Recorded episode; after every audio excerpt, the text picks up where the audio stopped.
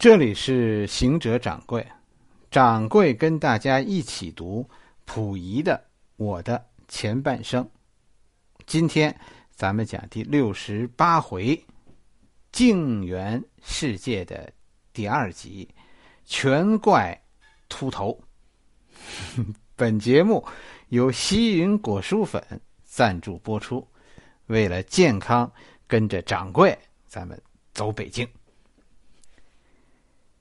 掌柜其实也是剃了秃头以后才理解这个剃秃头的好处。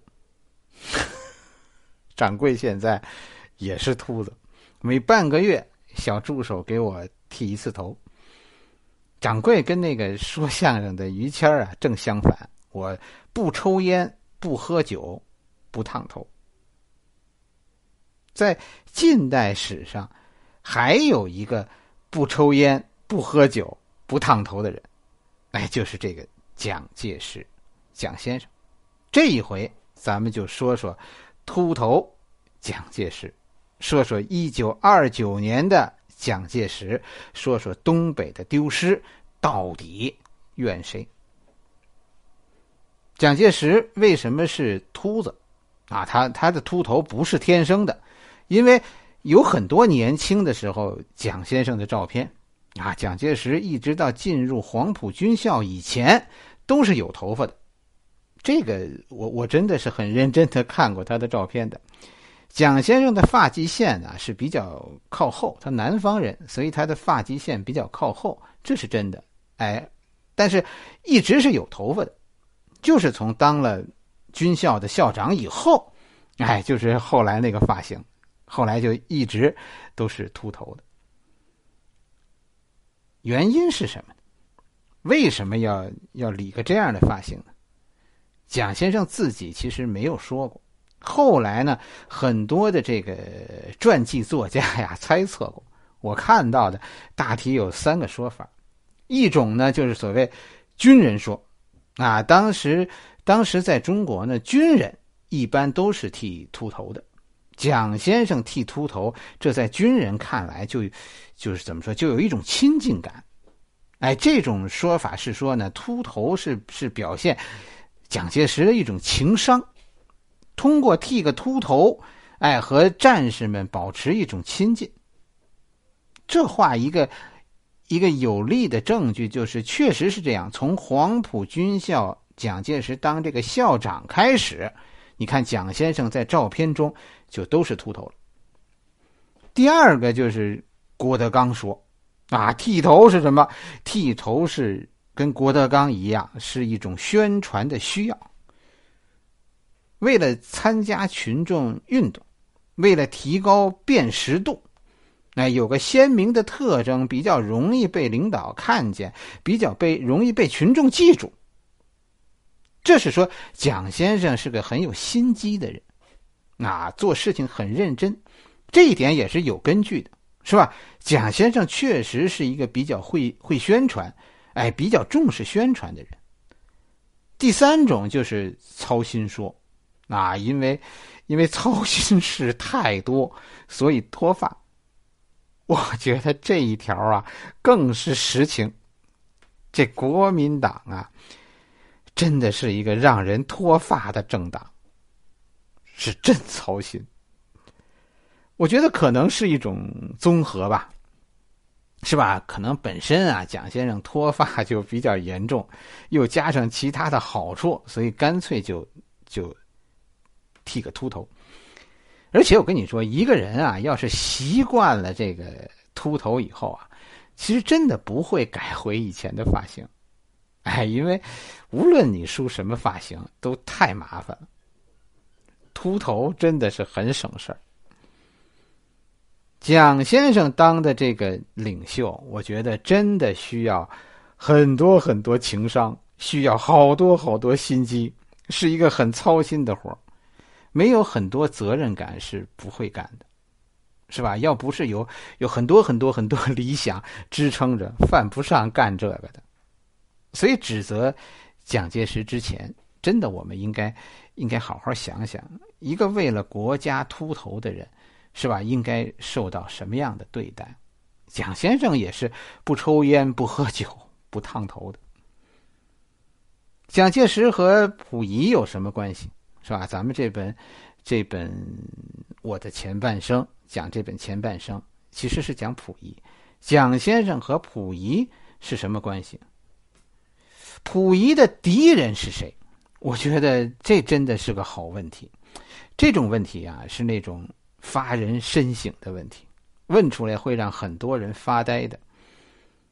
看懂中国人不容易。很多人把远交近攻作为一种战略，是吧？一种计谋，我觉得这话没错，但是可能没说到点儿上。一个心里只有自己的人，谁是朋友，谁是敌人呢？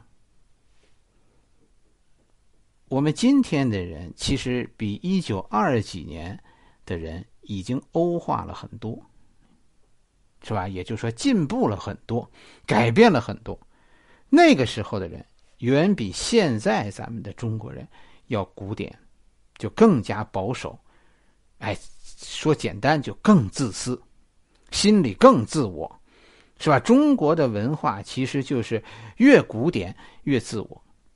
看那个时代人的传记，常常非常非常诧异于他们内心的自我。为什么民国出大师呢？这这也是原因之一。学术上比较专注，人际关系上比较淡薄，人生的境界就比较高，就比较能够悟出我们文化传统文化当中的真谛。掌柜总觉得，很多很古代的中国人，其实在心中没有固定的敌人，他们就是挣扎在远交近攻当中。走近我的人。是吧？我我就按照我的利益去判断他们，谁是我的敌人，谁是我的朋友，没有一定，是吧？跟我利益一致的，就是我的朋友；相反的，就是我的敌人。怎么判断？判断作为朋友和敌人大小的判断呢？谁是大的敌人？谁是小的敌人？谁是大的朋友？谁是小的朋友呢？大小的判断其实是远近。远交近攻，其实重点不在敌友，而在远近。对那八竿子打不着的人，其实我们对他们都很友善，顶多就是有些傲慢。但越是我们身边的人，我们越会表现出鲜明的爱憎。而且越是距离我们近的人，这种爱憎会更加强烈。中国人啊，别跟朋友做生意。其实就是这种远近关系的问题。和一个朋友保持友谊，最好的办法是保持距离。距离太近，有时候连朋友都没得做了。所以，搞清楚一个一个中国政治家的敌人和朋友，其实是不容易的，因为很多时候这不是一份固定的名单。除了他们的立场。还要考虑远近。在广州的蒋介石一定不是溥仪的敌人，但是等蒋介石来到北京，他就一定是溥仪的敌人了。既然朋友做不成，又非凑在一起，那就只能做敌人。算不算最大的一个呢？应该说，这是溥仪复辟这条路上最大的敌人。一九二九年进入北京的蒋介石。无疑是溥仪复辟最大的障碍。溥仪一生从这从一九二九年以后，最大的敌人始终都是蒋介石。北伐胜利是蒋先生的人生高点，是吧？而且这个高点是在蒋先生一生中显得尤其突出。因为什么？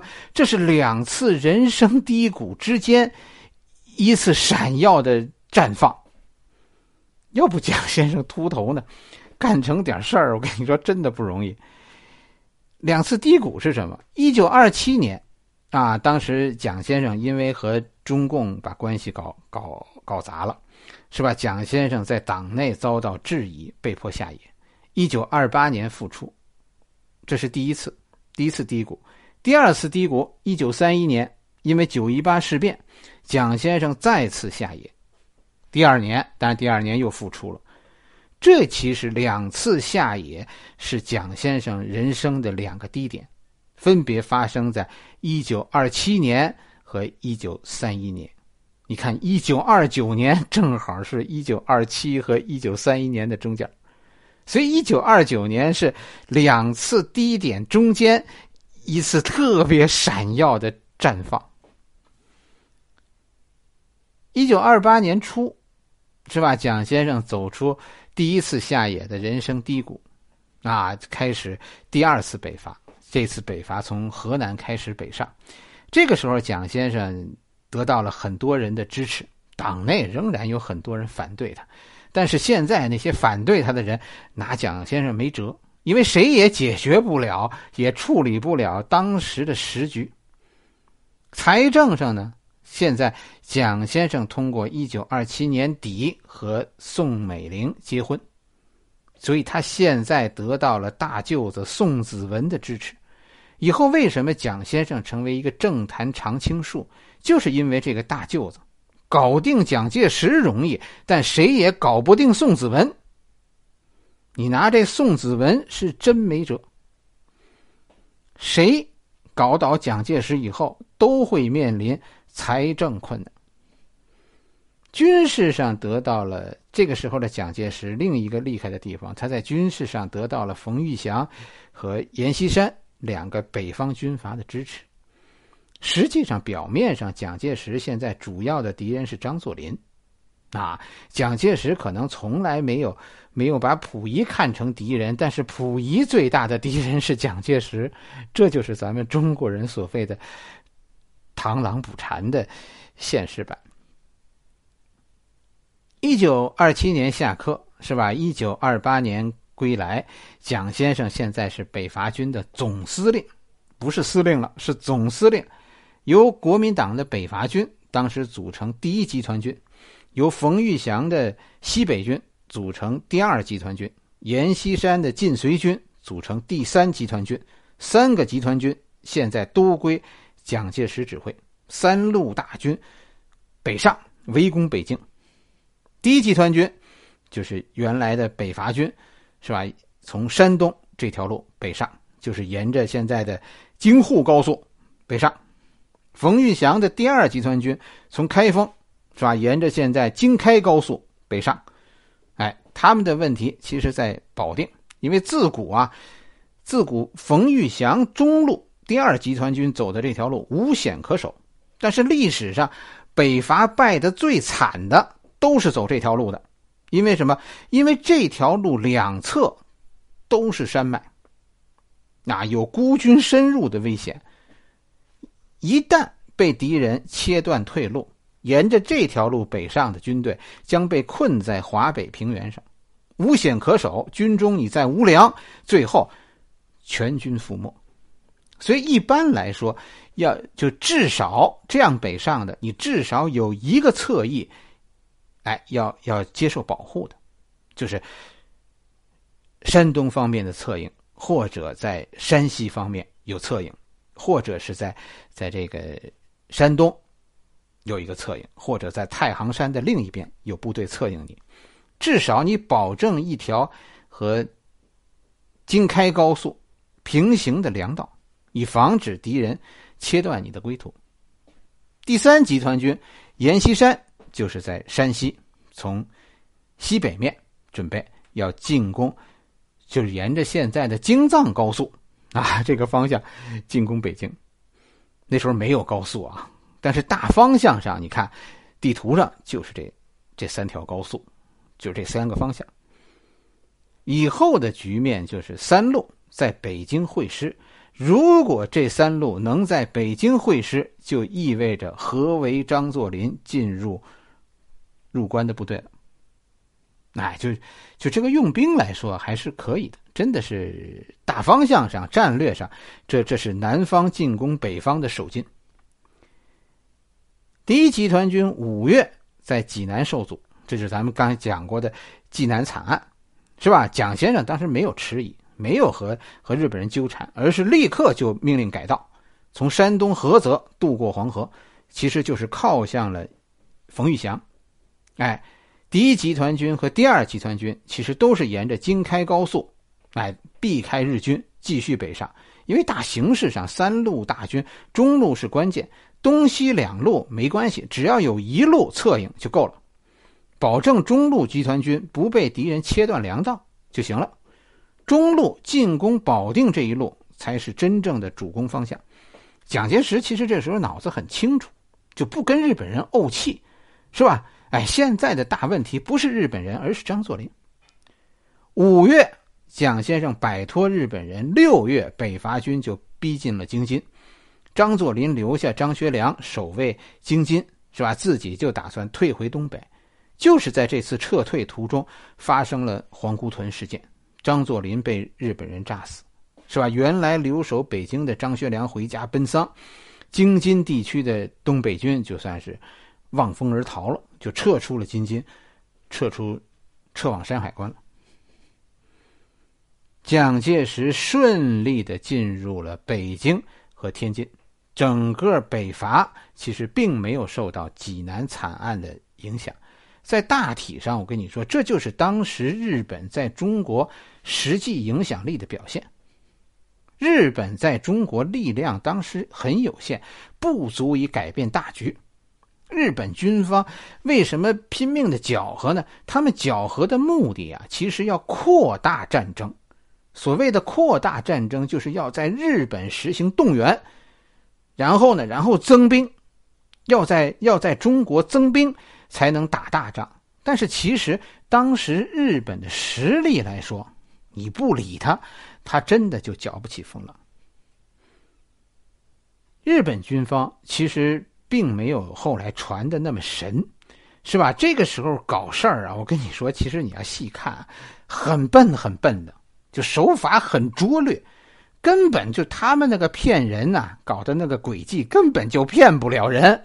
你说济南惨案就骗不了人，是吧？最终说中国军队挑起事端，到后来根本没人信，是吧？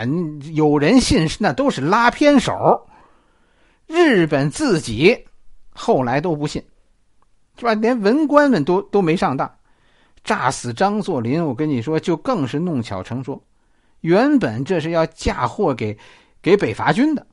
是吧？当时那日本人搞炸死张作霖的时候，伪装的现场是说北伐军的特务搞的暗杀，但是因为太拙劣搞的，是吧？不但没有能够嫁祸给蒋介石，还把张学良推到了蒋介石那一边。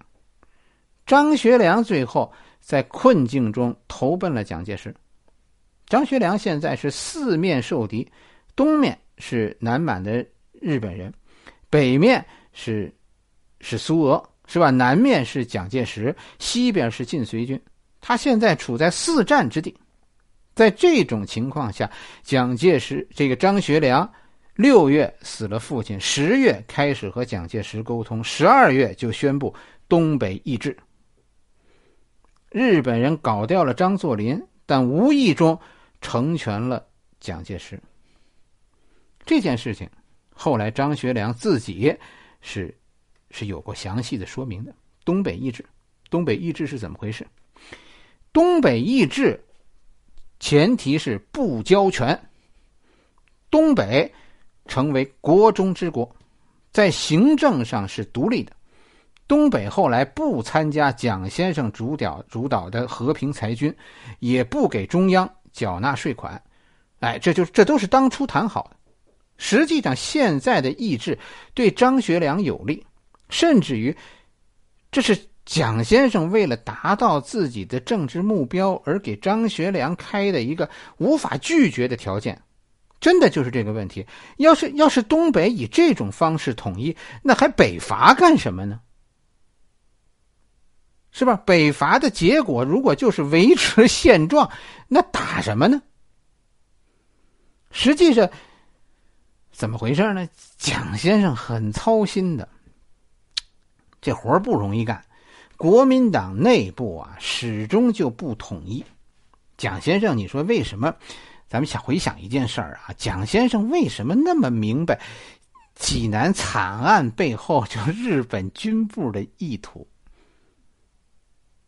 不是因为蒋先生有多睿智，而是心有灵犀一点通。因为什么？因为蒋介石也是这么干的。蒋先生发动北伐，就是把国民党拖入战争。就是靠把国民党拖入战争，蒋先生才取得了国民党内部的领导权。但是这种领导权的维持是有前提的，就是战争。东北易帜，其实就是承认东北自治，这是蒋先生的韬略。因为蒋先生现在。一方面叫输不起，另一方面叫不能赢。